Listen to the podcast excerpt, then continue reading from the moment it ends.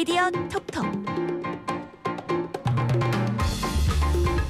이번 주 화제가 된 미디어와 저널리즘 이슈 풀어봅니다. 미디어 톡톡 정상근 기자, 윤수영 기자 두 분 함께합니다. 안녕하세요. 안녕하십니까. 네, 안녕하십니까. 예, 카카오 대란 얘기해 볼게요. 일단 카카오 대란이 벌어질 즈음에 한 일주일 됐네요, 벌써. 아 그러네요. 예, 네. 그 즈음에 북한에 어, 도, 포 도발이 있었어요. 아무도 불평하지 않았습니다. 포 도발에 100발 이상을 쐈는데 우리 네. 그렇지만 예, 카카오가 멈추니 난리가 났습니다. 음. 야 이게 얼마나 우리가 안보 불감증이 아닌가 이거? 우리 그 격분해야 되는 거 아닙니까? 예, 북한이 네. 100발이나 쐈는데 예.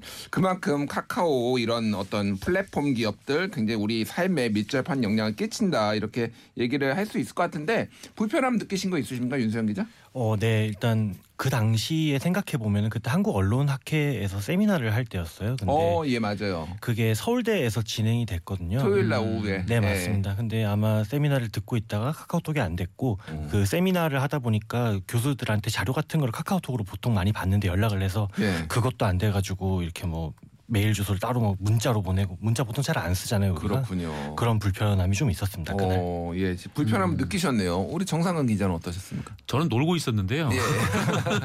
토요일 날은 놀아야 정상이에요. 이 윤수영 기자가 이상한 겁니다. 그 회사가 이상한 겁니다. 왜 토요일 날 일을. 예. 네. 근데 어쨌건 저희 부모님한테 전화 와가지고 아이랑 영상 통화를 하고 싶다고. 예. 근데 안 되는 겁니다 이게. 어. 그래서 뭐 저희 부모님만 좀 불편함을 느꼈고 음, 그렇군요. 저는 뭐 딱히 불편함은 없었습니다. 저는 토요일 날 모임이 있어서 강남역 이제 저기 설릉역 정확하게는 이 음. 근처에 이제 저녁에 이제 아, 술을 한 잔 했습니다. 네. 근데 이게 안 잡히는 거야. 아, 그렇죠. 즉시. 예. 네. 이게 그때는 막 들어왔다 나갔다 들어왔다 나갔다 그러더라고요. 음. 그래가지고 가까스로 길거리에서 잡았습니다. 길거리에서 잡았는데 저를 알아보셔가지고 제가 좀 당황했어요. 네. 예, 조심해야 되겠다 살면서 이런 생각도 했습니다. 자, 사실 우리 아고라 팀도 요 PD님하고 작가님하고 저하고 이 카카오톡으로 보통 얘기를 해요. 음, 뭐 팀에서 그렇죠. 이렇게 대화들 많이 하지 않으십니까? 네 이게 사실 지금 회사 같은 경우에는 텔레그램을 얘기를 하긴 하는데 음. 보통 많은 기자들이 단체 카톡방을 만들어서 업무 소통을 하기도 하고요. 예. 그리고 너무 언론계로 넓혀 보면 잘 알겠지만 한국 언론이 사실 네이버 와 다음 두 개의 축으로 이루어져 있잖아요. 예. 물론 네이버의 점유율이 압도적이긴 하지만 다음에서 기사가 송출되는 것도 만만치 않고 그로 음. 인한 유입량도 만만치 않은데 뉴스가 다음 페이지 자체가 중단돼 버리니까 음. 언론계에서는 좀 문제가 있었고 뭐 일부 기자들은 이메일을 다음으로 쓰는데 뭐 보도자료 못 받거나 지금 한참 국정감사 시즌이잖아요. 예, 그래서 예. 자료 같은 것들이 굉장히 많이 오는데 이메일이 안 돼서 업무에 혼란이 있었고 그런 불편함이 있었다고 합니다. 음. 많은 언론 보도가 나왔어요. 네. 일단 뭐 여러 가지 문제점을 지적하는 언론 보도들이 나왔는데 어떤 게 주로 많이 나왔나요, 정상 기자? 뭐 아무래도 뭐 카카오톡의 이 독과점 현상에 주목하는 언론들이 굉장히 좀 많았던 것 같아요. 예. 그러니까 이게 카카오가 하나, 그러니까 배터리 하나가 스파크가 튀면서 이 일이 벌어진 건데. 리튬 이온 배터리에서 어, SK C&C. 분당에 있는 그 리튬 이온 배터리가 스파크가 튀어서 살짝 화재가 났는데 소화기로 끌려고 했는데 이게 안 꺼져 가지고 전원을 소방- 내려야 되는 거죠. 네, 네. 소방관이 와서 물을 뿌려야 되니까 그러면 전원을 내려야 되니까 이런 이제 화재로 이어진 거죠. 예. 근데 여기 그 일 하나로 이 대한민국 몇 천만 명의 사람들의 뭐 여러 가지 것들이 다 일시 정지가 되는 좀 그런 상황이 놓이다 보니까 음. 어 이렇게 뭐 카카오의 일상을 이렇게 많이 지배 당해도 되는 건가 예. 뭐 이런 의문들이 제기가 된 거고 음. 그래서 언론의 보도도 대체로 그거였던 것 같습니다. 그러니까 음. 뭐 초연결 사회라고 해서 이제 플랫폼 기업이 굉장히 이제 뭐 한국 사회에서 좀 주류로 성장한 좀 그런 시대인데 예. 어, 이 기업들이 이렇게 일상에 정말 너무 많은 것들에 영향을 미치고 있는데 이것이 음. 과연 좀 옳은가 좀 이제 이제는 좀 규제를 해야 되지 않은가 좀 이런 보도들이 굉장히 많았던 것 같습니다. 그렇군요. 또 이제 윤석열 대통령이 출근길 기자회견에서 이 거와 관련해서 여러 언급을 했습니다. 뭐 이제 점검해 보겠다라는 것도 있고 이런 어, 카카오 독점의 문제점 이런 것도 얘기를 했는데 또 이제 카카오의 독과점도 문제인데 카카오 기업 자체의 어떤 뭐 도덕적 해이 음. 뭐 이런 거 아마 쉽게 얘기하면 돈 또 올랐다.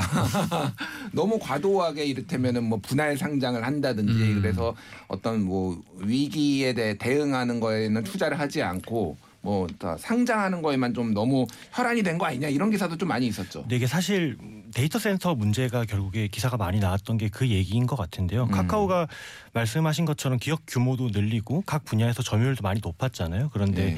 이게 데이터 사- 시설 투자 비용이라고 표현을 하던데 음. 네이버 같은 경쟁사인 네이버 같은 경우에 최근 3년간 1조 8천억 정도를 사용을 했대요. 예. 그런데 카카오는 7천억 수준이었다고 합니다. 같은 기간 동안. 음. 이번에 뭐 데이터 센터를 4,800억 정도 들여서 만든다. 음. 이렇게 어제 발표를 했는데 2.5배 정도 차이가 나네요. 네, 그렇죠. 이게 기업의 규모, 점유율에 맞게 책임성을 높여야 되는데 뭐 이게 독과점 문제도 있고 그럼에도 음. 불구하고 그에 알맞는 대비책은 세우지 않았나 이런 지적들이 많이 나왔던 걸로 생각합니다. 음. 윤석열 대통령이 국가기관 통신망이다, 뭐 망이나 다름없다. 사실은 뭐 정확하게 플랫폼이지 망은 아니지만은 음. 어쨌든 그래서 이제 독점의 문제에 대해서 직접 좀 언급을 했는데 이게 어디까지 그러면 이 독점 문제를 해소할 것이냐 뭐 이런 거를 가지고 조금 언론사들마다도 조금 논조가 달랐던 것 같아요. 그래서 정부가 직접 그런 개입을 해가지고 카카오톡의 독점을 조금 해소를 하고 과점 상태로 만들겠다라는 거냐 뭐 이런 식의 좀 의문을 표하는 데도 있었고 그런데 좀 정상 기자는 어떻게 보셨습니까? 글쎄요. 근데 사실 이런 얘기가 뭐 처음 나왔던 건 아닙니다. 그러니까 이번에 이제 카카오톡 자체가 이제 멈 일시 정지가 되다 보니까 이게 좀 크게 부각이 된 거지. 사실 음. 이전부터 이 논의는 나왔었거든요. 그러니까 예. 불과 몇 년 전만 하더라도 이제 택시 기사 분들이 분신을 했던 적이 있었었죠. 그렇죠. 네, 그러니까 이른바 카카오가 이제 택시 호출 플랫폼에 진출을 하면서 음. 어 이제 택시 기사분들이 좀 이렇게 굉장히 좀 위기감을 많이 느꼈던 왔던 것 같은데, 그러니까 계속 이제 플랫폼이란 업체가 이 플랫폼을 하나 만들어서 뭐 이제 좀 싸고 저렴하게 뭐 사람들을 유입하고 이 사람들이 이 플랫폼에 익숙해질 때쯤이 되면 어 그때 이제 온갖 것으로 뭐 이제 그 사업을 확장을 해나가면서 음. 거의 일상을 이제 잠식하고 지배하는 좀 이런 일들이 계속 벌어져 왔었고 네. 대리운전, 뭐 택시 이런 것들이 사회적으로 계속 논의가 되었었거든요. 그러니까 음. 이 카카오가 좀 이런 사업까지 지금 손을 대는 게 맞냐. 아무리 플랫폼 업체라고 해도 어 이렇게 플랫폼을 이용해서 뭐 이런 뭐 세세한 사업까지 진출하는 게 맞냐. 좀 이런 논쟁이 있었고 어 그런데 그때마다 뭐 언론도 그렇고 뭐 정치권에서도 그렇고 그렇게 크게 생각을 하지 않거나 어 혹은 뭐 기업의 자율 혹은 뭐 이제 미래 산업 뭐 이런 식으로 이제 포장을 해왔었단 말이죠. 그래서 예. 규제에 대한 얘기를 오히려 더 안 해왔었던 부분들이 있었어요. 그러니까 음. 이 미디어 오늘에서 금중경 기자가 쓴 기사였는데 저는 이 기사를 굉장히 좀 재밌게 봤었는데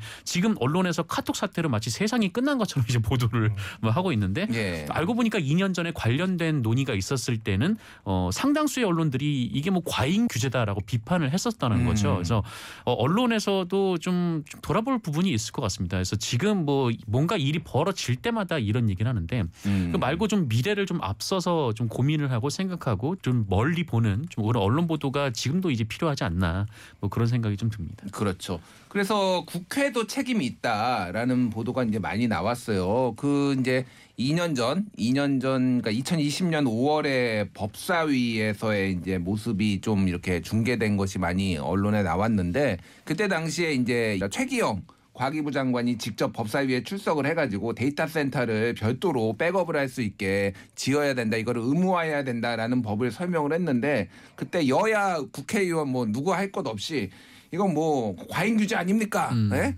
어, 뭐 장재원 의원은 아 다음 국회로 넘겨요.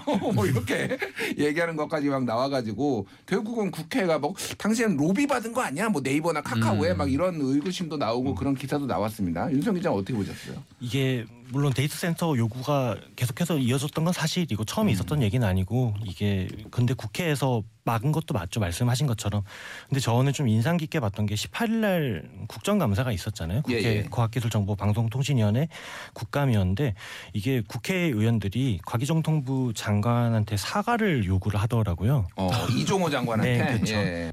결국 이, 이 장관께서 고개를 숙였죠. 근데 사실 음. 이게 뭐 누구의 책임이라고 할 것까지는 없는데 그 당시에 말씀하셨던 것처럼 뭐 데이터 센터를 더 확충하고 안전 시설을 늘리자는 요구를 누가 막았는가 예. 그리고 누가 이거를 활성화시키지 못했나를 좀 되돌아봐야 되지 않나라는 생각을 했습니다. 조금 뻔뻔하다 이 생각 드는데요. 아, 저, 저 이런 장면들을 볼 때마다 예. 아, 정말 정치는 아무나 하는 게 아니구나라는 그러니까요. 생각이 야. 네, 들곤 하죠. 대단합니다. 본인들의 책임이 마치 아무것도 없는 것처럼 그렇게 얘기를 했네요. 근데 카카오가 이제 민간 기업인데 정부가 복구 상황을 브리핑하고 재난 문자도 보냈다. 이런 거를 가지고도 조금 정부가 너무 과잉 대응하는 거 아니야? 음. 뭐 이런 얘기도 있더라고요. 일부에서는 뭐 아주 정치적인 해석은 지금 정부가 여러모로 여러모로 좀 안 좋은 이슈로 많았는데 이 카카오에 대해서 이 이슈를 좀 키워가지고 이 난국을 좀 헤쳐나가려는 거 아니냐 뭐 이런 어 좀 정치적 해석을 하시는 분들도 있더라고요. 좀 어떻게 보십니까 이런 부분은? 어, 이게 우선 문자 같은 경우에는 음. 카카오가 그만큼 국민 생활에 미치는 영향이 크다는 것을 보여주는 것 같긴 해요. 이게 예, 뭐 예. 당연히 이게 문자 보내는데 돈이 드니까 이거를 민간 기업 사건인데 왜 정부가 나서서 하냐에 대해서는 당연히 문제가 있고 의문이 음. 있다고 생각을 하는데 이게 카카오가 이거 저 제가 생각했던 건 그 부분인 것 같아요. 카카오가 자사 상황을 전달할 수 있는 여러 가지 통로를 마련을 못했기 때문에 이런 일이 벌어지지 않았나 생각을 하거든요. 예. 그러니까 뭐 최근에 온라인상에서 화제가 됐던 게 카카오의 트위터 공식 페이지가 있어요. 근데 음. 거기서는 카카오가 시스템 오류가 날 때마다 글을 올리는 거예요. 그러니까 예, 평상시에 쓰진 않고. 그러니까 그만큼 충분히 카카오가 자사 시스템에 불안이 있거나 문제가 있을 때 이걸 국민들에게 알리거나 이용자들에게 알릴 수 있는 통로를 못 만들어서 음. 정부가 이렇게까지 나설 수 있는 상황이 되지 않았나. 라고 생각을 하고 음. 말씀하셨던 것처럼 이슈가 덮인 부분도 분명히 있는 것 같아요. 이게 국정감사라고 하면 사실 정부의 문제점이나 잘못들을 고발하는 시간인 건데 예. 이게 뭐 과방위뿐 아니라 정무위원회라거나 국토교통위원회라거나 이 대부분에서 카카오 문제가 집중적으로 다뤄지긴 했거든요. 보도도 예. 많이 나왔고 음. 그래서 뭐그 의도가 있다고 보여지지는 않지만 네. 어쨌든 현재 전국이 카카오 전국으로 바뀐 건 맞는 것 같습니다. 음, 정상근 기자는 어떻게 보셨습니까? 뭐 의도가 있었는지는 잘 모르겠는데 뭐 아, 어쨌든 예. 그 윤세영 기자께서 말씀하셨듯이 뭐 그만큼 뭐 카톡이 일상 속에 막 깊이 각인이 돼 있구나라는 생각이 좀 들긴 했었습니다. 음. 근데 좀 뭐라고 할까요? 하여튼 이 문제로 이제 대통령이 뭐 입장까지 밝히기도 했었는데 이제 좀 앞으로 어떻게 하느냐가 더 중요할 것 같아요. 뭐 예. 이렇게 뭐 이렇게 국민들에게 굉장히 좀 불편한 상황이니까 이거를 알릴 수 있는데 좀 이걸 넘어서 이제 실제로 이제 플랫폼 기업의 규제를 어떻게 할 것인지 뭐 앞으로 우리나라의 좀 어, 이른바 이제 뭐 초연결 사회, 뭐 음. 3차 산업혁명 뭐 이런 어, 사회를 좀 어떻게 좀 꾸려 나갈 것인지 그 규제 체계에 대해서 좀 정부가 좀 진지하게 논의를 해봐야 되지 않나. 그냥 뭐 지금 이제 정부에서 계속해서 이 사건이 벌어지기 이전까지는 규제 완화에 대한 목소리가 굉장히 좀 높았거든요. 예. 그래서 그것보다는 뭐 실제로 이제 대통령이 그렇게 자유시장 경제를 강조한다면 이 자유시장 경제를 어 충분히 이제 뒷받침할 수 있는 어 이제 과도한 자유에 대한 규제에 대한 얘기도 좀 같이 좀 정부가 꺼냈으면 좋겠다. 뭐 이런 생각이 듭니다. 이거 이제 벌어지고 나서 카카오톡이나 이런 카카오 서비스에 대한 이탈자 수가 늘고 있다 이런 보도도 나왔고 그리고 메신저로서의 대한 메신저로서 뭐 텔레그램 이용자 수가 증가했다 뭐 네이버 라인 음. 이용자 수가 증가했다 이런 보도도 나왔어요. 그래서 네이버 라인 같은 경우에는 한 48만 명인가 쓰던 게 120만 명이 됐다 며칠 만에 뭐 이런 보도도 나왔는데 저도 깔았거든요. 아, 정말요? 네, 저는 네. 이번에 깔아봤습니다. 계속 톡이 아니 톡이 아니라 이제 알림이 와요.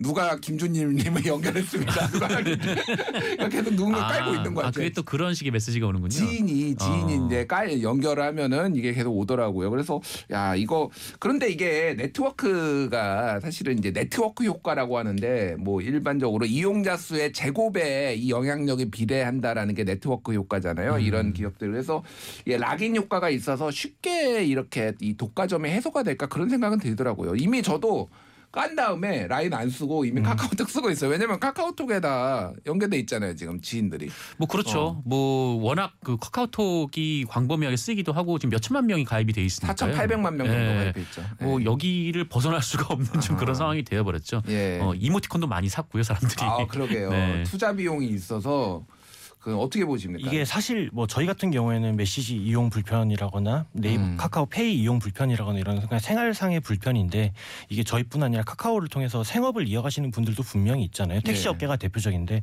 이게 카카오 택시 앱으로 콜 받는 기사들 보면은 서울의 경우에는 7만 100, 1000명 정도라고 해요. 택시 기사들 가입률이 거의 많네요. 100%에 육박한다고 합니다. 예, 그러니까 예. 사실 말씀하신 것처럼 뭐 이번 사건 때문에 뭐 당연히 카카오를 떠나지 못하겠죠. 택시 기사분들께서도 사건의 불편함을 알면서도 이게 계속 이용해야 될 수밖에 없고 음. 그래서 오히려 카카오에 더 책임이 더 부- 높게 부과돼야 되는 거 아닌가 라고 생각하고 있습니다. 약간은 분산이 될 필요가 있지는 않나 그런 생각을 합니다. 자 국감에 이제 24일이니까 내일이네요. 월요일 날 이제 그 김범수 의장 그리고 뭐 최태원 회장 뭐 음. 이런 등등해서 이제 출석을 합니다. 어떻게 될 것 같아요? 국감에서는? 글쎄요, 이 국정감사 호통 또 사퇴하세요 이렇게 네. 호통 치는 거 아닐까요? 어, 과연 그분들이 몇 분이나 나와서 얘기를 할 수 있을까라는 것도 어. 굉장히 궁금한데 예 예. 국정감사에서 뭐 증인들을 불러서 뭐 얘기를 하는 건 굉장히 좀 중요한 일인 것 같은데 음. 좀 그런 실효성 있는 좀 그런 얘기가 좀 나왔으면 좋겠습니다. 이게 네. 다들 국정감사 보셔서 아시겠지만 오히려 제가 걱정하는 거는 그런 것 때문에 사실 국감이라는 게 정책이라거나 이런 것들을 굉장히 심도 깊게 논의하는 자리이거든요. 그런 음. 기회이기도 하고 그런 것들이 다른 이슈들이 더 묻히지 않을까. 물론 카카오 너무 음. 중요한 사건이긴 하지만 예. 이것 때문에 다른 이슈가 이게 묻혀서 제대로 밝혀지지 않을까. 그게 걱정이긴 합니다. 예. 김범수 부장은 작년에도 세 번인가 상임위 다른 곳에서 세 번 출석하셔서 음. 문어발식 확장에 대해서 저희가 시정하겠습니다라고 한 다음에 계속 문어발 확장 더 하셨거든요. 그렇죠. 네. 그래서 정말 시정이 될지 이제 좀 그니까 국감에서 끝나는 게 아니라 지속적으로 어, 정치권도 언론도 관심을 가져야 되지 않을까 그렇게 생각이 됩니다. 자, 여러분은 지금 TBS 아고라를 듣고 계십니다. 기억해둘 good news 꼬집어줄 bad news 선정해 보겠습니다. 정상근 기자 good news 어떤 거 가져오셨어요? 네, 저는 오마이뉴스 기사 가져왔고요. 어, 제목은 삼척 사는 중학생인데요. 등굣길이 이 모양입니다. 어, 네, 라는 제목이. 등교길이 어떤 모양이길래 도대체 제목이 이렇게 나왔나요? 아, 네, 사진 보면 어떻게 등굣길이 저 모양이라는 생각이 들 수밖에 없는데 예. 어, 이 학생 기자분이 썼더라고요. 뭐 아. 오마이뉴스가 이제 시민 기자 제도를 운영하고 있는데 학생 기자라고 하면은 고등학생이 쓴 건가요? 중학생 중학생이 썼어요. 네, 네, 야. 15세 네, 학생 그 시민 네. 기자 이 전진선 씨가 쓴 기사인데 음. 어 이분이 이제 집에서 걸어서 학교로 이제 걸어서 왔다 갔다 하는데 어 등하굣길에 인도가 없답니다. 어. 인도가 없다라는 게 무슨 말이에요? 그러니까 사실은 차도에 가까운데 예, 거기에 예. 이제 사람이 조심조심 다녀야 되는 그런 구조더라고요. 예. 이 사진을 보니까 어, 특히 이제 그 학교를 가려면 다리를 하나 건너야 되는데 여기가 굉장히 위험하다라고 합니다. 그래서 뭐 근처에 이제 공사장이나 혹은 공장이 있는지 이제 덤프 트럭들이 지나가고 있는데 예. 이 다리 위에서 이 사람이 차량을 피하기에는 다리가 너무 좁다 라는 거예요. 아, 그 다리에 아예 인도가 없는 곳이군요. 여기가 그러니까. 네, 인도가 없습니다. 그냥 음. 경계석 위에서 걸어가는. 근데 경계석이 뭐 아시다시피 워낙 좁으니까 음. 거기 위에 뭐 사람이 좀그 그 위에서 걸어 다니기 좀 어렵고 예. 차도로 다녀야 되는데 차가 오면은 피하기가 좀 어려운 그렇네요. 네 그런 구조라는 거죠. 그래서 이게 뭐 사고까지는 아니더라도 음. 뭐 비가 오는 날에는 이제 튕기는 물을 좀 피할 수가 없는 아. 네, 그런 상황에 처해 있다는 거죠. 그래서 이 학생 기자분이 뭐 기- 글도 이제 쓰셨지만 이제 사진도 풍부하게 찍어서 이제 보냈는데 어 그리고 이 학교 선생님이 이제 국토교통부에 민원을 넣으셨다고 해요. 이제 예. 아무래도 이제 학생들이 이런 길로 이제 등교를 하니까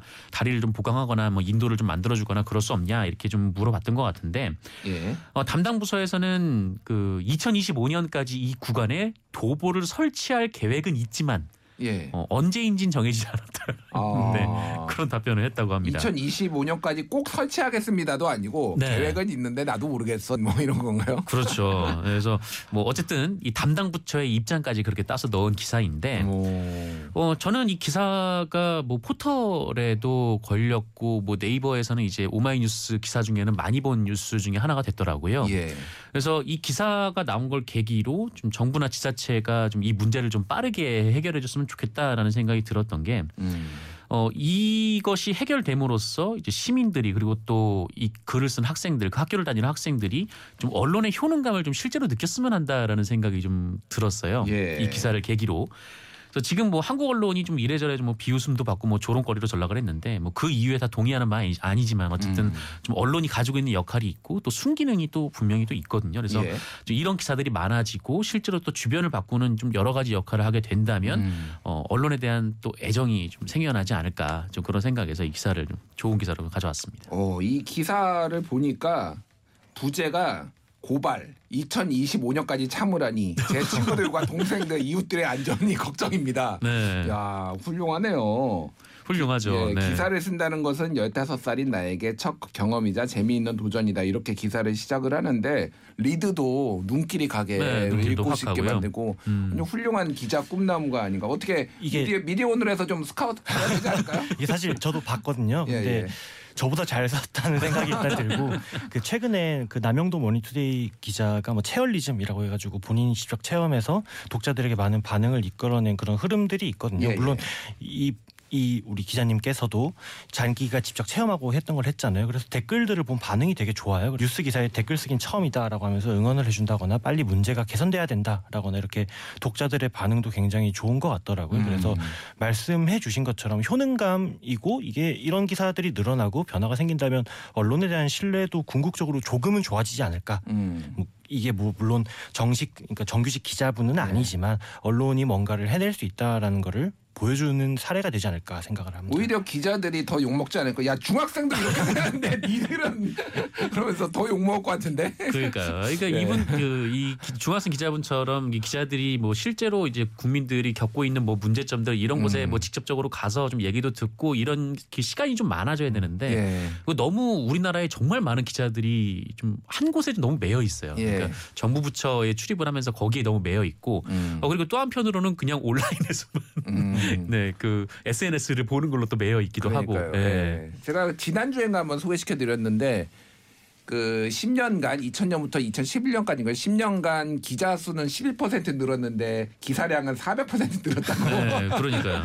예. 네, 이 언론의 신뢰를 얻기 위해서는 네. 기자들을 풀어놔야 된다. 음. 네. 기사를 줄여야 됩니다. 네, 기사를 수를. 줄여야 됩니다. 예, 기사 네. 숫자를 줄여야 됩니다. 예, 좋은 기사 감사드리고요. 윤수영 기자 선정한 굿뉴스 들어볼까요? 네, 우선 뭐 사과드리면 뻔뻔하다고 생각하실 수 있는데 제 기사입니다. 너무 오, 좋아서 가지고 왔습니다. 야, 처음이에요. 사상 초유의 일이 벌어졌습니다. 이 코너 이- 시작한 이래로. 네, 제목은 18개 신문사 인천국제공항공사 정부 광고 14억 바꿔치기 라고 합니다. 뭘 바꿔쳤다는 거예요? 그러니까 이게 제가 정부 광고 바꿔치기라고 표현했는데 흔히 업계에서는 광고 판가리 이렇게 음. 얘기를 해요. 이게 아, 예. 업계에서는 많이 알고 있는 얘기인데 이게 뭐냐면 광고주가 신문사에 지면 광고를 의뢰하는데 음. 신문사는 지면에 그 광고를 안 싣는 겁니다. 오. 독자들이 보는 최종판 지면에 예. 해당 광고를 신지 않고 뭐 LG, SK, 현대 이런 일반 기업 광고나 부동산 광고 심지어는 다른 공공기관 광고를 실어버리는 거죠. 음. 그, 그 말인즉슨 광고주가 신문사한테 돈만 주는 행태인 거죠. 예. 근데 이게 뭐 업계에서는 그런 얘기를 합니다. 광고주는 아니 내가 예를 들어서 조선일보에 광고를 주면은 다른 신문사도 나 달라고 한다. 음. 그런 게 피곤하니까 그냥 이렇게 바꿔치기 광고 판가리 같은 걸 하는데 예. 이 일반 사기업 같으면 이해가 되는 측면이 조금은 있을 수 있는데 음.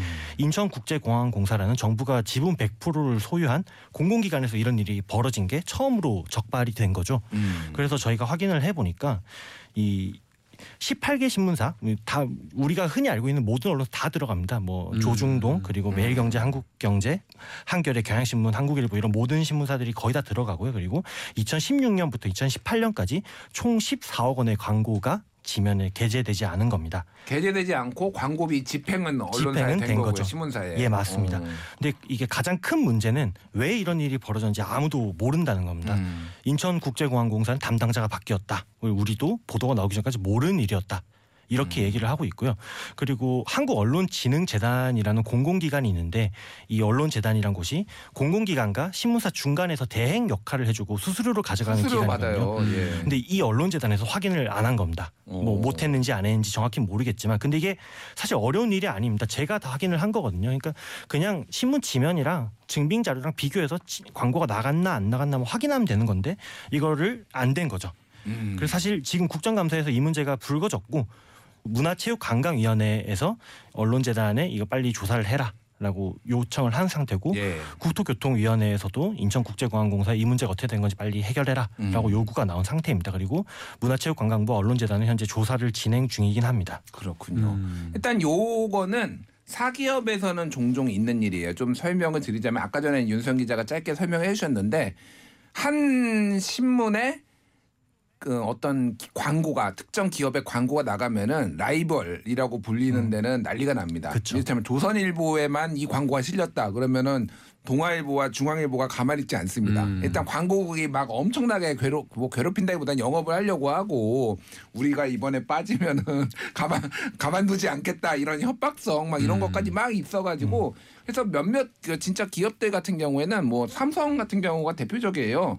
뭐 이제 사례들도 과거에 있었는데 그냥 돈 줄 테니까 음. 안 실어도 돼. 예, 음. 그냥 왜냐하면은 작년에 집행했던 기준을 어, 어, 금액을 기준으로 해서 올해도 집행을 하는데 굳이 삼성 같은 데가 여기에 광고 안 실려도 뭐 이제 이게 보험성이기 때문에 음. 큰뭐 이제 기업 운영하는데 지장이 없거든요. 그러니까 그런 식으로 해서 야 너 이거 나가면은 오히려 복잡해 지금 온 사방에서 다 달려들어. 그러니까 아예 싫지 만 이런 게 일부 이제 관행적으로 있기는 했어요. 근데 말씀하셨다시피 이거를 공기업이 그렇게 하면 안 되는 거죠. 그러니까 그렇죠. 사기업이야 뭐 본인들이 광고 효과를 판단해서 그렇게 할 수 있는 건데 정상 기자 어떻게 보셨습니까? 좀 비참하죠, 사실은. 이게 뭐냐면은 형식적으로는 사기 아닙니까? 이 돈을 받고 광고를 내기로 했는데 음. 광고를 내지 않았으니까 이건 사기인 거죠. 언론사가 예. 그 기업이나 인천공항공사에게 사기를 친 건데, 어, 근데 피해자가 원해서 이런 일이 발생했다는 거예요. 그러니까 이 얘기는 뭐냐면 신문에 실어봤자 광고 효과가 하나도 없다는 겁니다. 이게. 광고 효과가 없다. 네. 아. 그렇게 생각을 하니까 그냥 이제 관리 차원에서 그냥 돈만 주고 그냥 실은 천만이라도 그냥 뭐 실지 말고 그냥 이런 식으로 이제 얘기가 나오는 거예요. 그래서 음. 아니면은 초판에만 판갈이라는 게 있는데 초판에만 네, 싣고, 싣고. 네, 시내 배달판에는 다 빼버리는 뭐 이런 거고 어 그 증빙 자료로 PDF로 이제 우리 광고 집행됐습니다. 뭐 이렇게 증빙 남긴다든지 그렇게 하죠. 근데 이게 그렇죠. 사실 얼마나 심각한 문제인지 체감되게 설명을 하면 아까 18개 신문사가 대상이라고 했잖아요. 네. 2016년에 인천국제공항공사가 이 18개 신문사에 집행한 광고 중에 음. 85%가 판갈이 된 겁니다. 어. 그러니까 확인할 수 있었던 거죠. 확인 했어야 됐던 거고 예, 예. 좀 문제가 심각해 보입니다. 음. 그래서 가져왔습니다. 하나 아쉬운 거는 정말 좋은 기사인데 예. 제가 들고 올 걸. 안 민망하시게. 그렇군요. 예, 인정합니다. 예, 아유, 본인. 아, 정말 좋은 기사입니다. 세이프 좋은 기사, 세이프 good news 인정하겠습니다. 다음 내도 더 좋은 기사 써주시길 바라겠습니다. 윤선 기자 수고하셨고요. 자, 배드뉴스 정상근 기자 어떤 거 가져오셨어요? 네, 저는 여기 이제 매일경제 보도이고요. 이 제목은 벌어진 앞니 외모 콤플렉스 왕따 소녀 미인대회에서 일냈다 비결은이라는 제목의 기사입니다. 그러니까 영국에서 미인대회를 하는데 예. 거기 출전한 분이 치아 규정을 했다는 기사예요. 어. 어, 그냥 이게 내용에 답니다, 그냥. 예. 그렇군요. 그러니까 뭐 21세기에 미인을 왜 뽑는 뽑는 애를 왜 하고 있는지 뭐 그거는 뭐 논외로 치고 네. 일단 여기 출전하신 분이 치아 교정을 했다는 것이 과연 기사거리인가라는 음. 생각이 일단 들고 예. 어 그리고 제가 또 하나 관심 갖고 본 것이 이 매일경제에서 인용한 매체인데 음. 어 데일리 메일이라는 아, 매체예요. 영국 매체 데일리 메일. 네, 예. 영국 매체인데 악명 높죠. 네, 그렇습니다. 어, 그런데 우리나라의 이른바 이제 주류라고 불리는 언론들이 이 데일리 메일을 엄청나게 인용을 해요. 엄청 인용을 하죠. 네. 그러니까 확인되지도 않은 어, 뉴스들이고 그리고 설령 뭐 사실이라고 하더라도 그렇게 크게 중요하지 않거나 어, 혹은 선정적이거나 자극적인 걸로 이제 PV를 유도하는 그런 기사를 어, 이른바 이제 그 주류 언론이라고 하는 곳에서 인용을 하고 있는 건데 네. 어, 이런 매체를 인용하는 이유는 아주 간단하죠. 그러니까 온라인에서 잘 팔리니까 조회수가 잘 나오니까. 네, 인용을 예. 하는 건데 게다가 또 짧아서 또 인용도 하기 쉬워요. 음. 그러니까 뭐 뉴욕 타임즈나 뭐 가디언 같은 경우에는 뭐 길기도 하고 복잡하고 굉장히 좀 깊이 있는 기사들이기 때문에 음. 구글 번역기 돌리면은 금방 나오잖아요, 이런 거. 아 그렇죠. 굉장히 좀 짧기도 하고 그래서 이제 인용을 하는 거죠. 근데 음. 좀 뭐랄까 좀 자존심 상하는 일이잖아요. 그러니까 그러게요. 우리나라 한국에서 뭐 이른바 오피니언 리더라고 본인들이 스스로 자처하는 언론들인데 음. 이런 언론에서 좀 이런 매체를 인용해서 좀 보도를 하는 거는 좀 자제를 해줬으면 좋겠다라는 생각에서 bad news를 좀 가져왔습니다. 예, 좀 자제 부탁드리겠습니다. 자, 윤수영 기자 bad news 어떤 건가요? 네, 제가 이번에 가져온 건 사실 bad news가 아니라 bad 저널리즘 혹은 bad 언론사라고 표현하면 음. 좋을 것 같습니다. 기사 자체는 나쁜 건 아니지만 그 상황 자체가 안 좋은 상황이다. 상황도 예. 안 좋고 기사가 안 나왔기 때문에 이걸로 어, 꼽았고요. 예. 이게 어떤 일이냐면 이게 제목부터 일단 네. 미디어 오늘 기사입니다. 패러글라이딩 아. 대회 사망 사고 보도 삭제 요구한 현직 기자 알고 보니입니다. 음. 이게 경북 문경에서 10월 15일부터 22일까지 패러글라이딩 월드컵이 열렸습니다. 예. 근데 이게 10월 18일 대회 참가한 40대 A 씨가 이 추락했고 결국 숨지는 일이 발생했습니다. 아이고.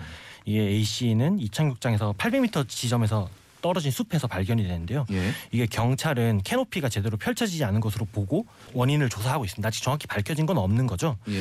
근데 이게 대회에서 사람이 사망한 사건인 만큼 많은 언론에서 이 소식을 다뤘거든요. 예. 네이버 기준으로 보면 보도가 20건 정도 나오고 뭐 안동 MBC 경북매일신문, 대경일보 이런 지역 언론은 물론 연합뉴스, 뉴스원, 뉴시스 이런 서울에 있는 언론사들도 보도를 예. 했습니다. 사실 통신사들이 보도한 거면 뭐 언론 대부분이 보도했다고 볼 수 있는 거고요. 그렇죠. 근데 이게 저희가 미디어 오늘을 확인한 결과 더 팩트가 이 소식을 보도를 했는데 예. 한 통의 문자가 옵니다. 자신이 매일 매일 신문 대구에 있는 매일 신문 기자라고 하는 사람이 문자를 보내서 나 매일 더팩트 기자한테 문자를 네, 보냈다고요. 그렇죠. 음. 예. 나 매일 신문 기자다 전화 달라. 어. 더 팩트는 확인도 없이 기사 쓰는 데냐 이름 바꿔야겠다. 빨리 전화하지 않으면 본사에 항의하겠다. 이렇게 문자를 보낸 거죠. 어, 기자가 다른 기자 기사를 쓴 기자한테 기사 내리라고 압박을 한 거네요. 네, 맞습니다. 오. 그래서 전화를 하니까 몇 년 차냐? 뭐 예. 사고 경위 확인 안 해봤냐? 소방서에서 낸 리포트 말고 사고 관계자 얘기를 들어봐야 되지 않냐? 음. 기사 내려라. 뭐 이렇게 고압적으로 얘기를 했다고 합니다. 예. 근데 이 더팩트 기사를 보면은 이 경북 소방본부 119 종합 상황실이 뭐 알린 활동 자료를 기반으로 보도를 쓴 거거든요. 음. 그걸 또 기자는 뭐 이게 현재 관련 관련 기사가 안 나가게 아는 인맥으로 막고 있다. 뭐 이런 발언도 했다고 합니다. 어, 근데 왜 알- 거예요? 알고 보니까 음. 이 기자가 패러글라이딩 협회 이사였습니다. 음. 월드컵이 그 협회와 매일신문이 주관하는 행사였고요. 음. 그저 문자와 전화를 한 기자는 대회 조직위원장이었다고 합니다. 아이고 이 기자 선배이기 이전에 이해 당사자였던 거죠. 그렇네요. 그리고 이게 매일신문 보도 상황을 좀 봐야 될 것 같은데 음. 네이버를 기준으로 봤을 때 매일신문은 사망 사고 소식을 보도하지 않고 있습니다. 자사가 주최한 행사인데요. 아 근데 뭐 그럼 이걸 아예 보도 안 하냐? 그것도 아닙니다. 예 이번 달에 다섯 차례에 걸쳐서 지면에 대해 소식을 전한 거죠. 전했는데 사고는 그쵸. 뺐다. 아. 이 보도를 안 하는 건 자유지만 이 경, 대구 경북 최대 규모 일간지가 자사 자기 지역에서 벌어진 사망 사고 소식을 보도 안 한다? 약간 납득이 안 되죠. 이게 단순히 음. 기사의 가치 판단의 문제로 볼 건 아닌 것 같습니다. 알겠습니다. 자사 이기주의 좀 자기 어, 이익이 침해되는 것에 대해서 좀 압력을 가하든지 아니면 보도를 안 하는 이런 저널리즘의 행태 좀 개선이 돼야 될 것 같습니다. 오늘 여기까지 하겠습니다. 미디어 톡톡 정상근 윤수영 기자와 함께했습니다. 두 분 감사합니다. 고맙습니다. 감사합니다.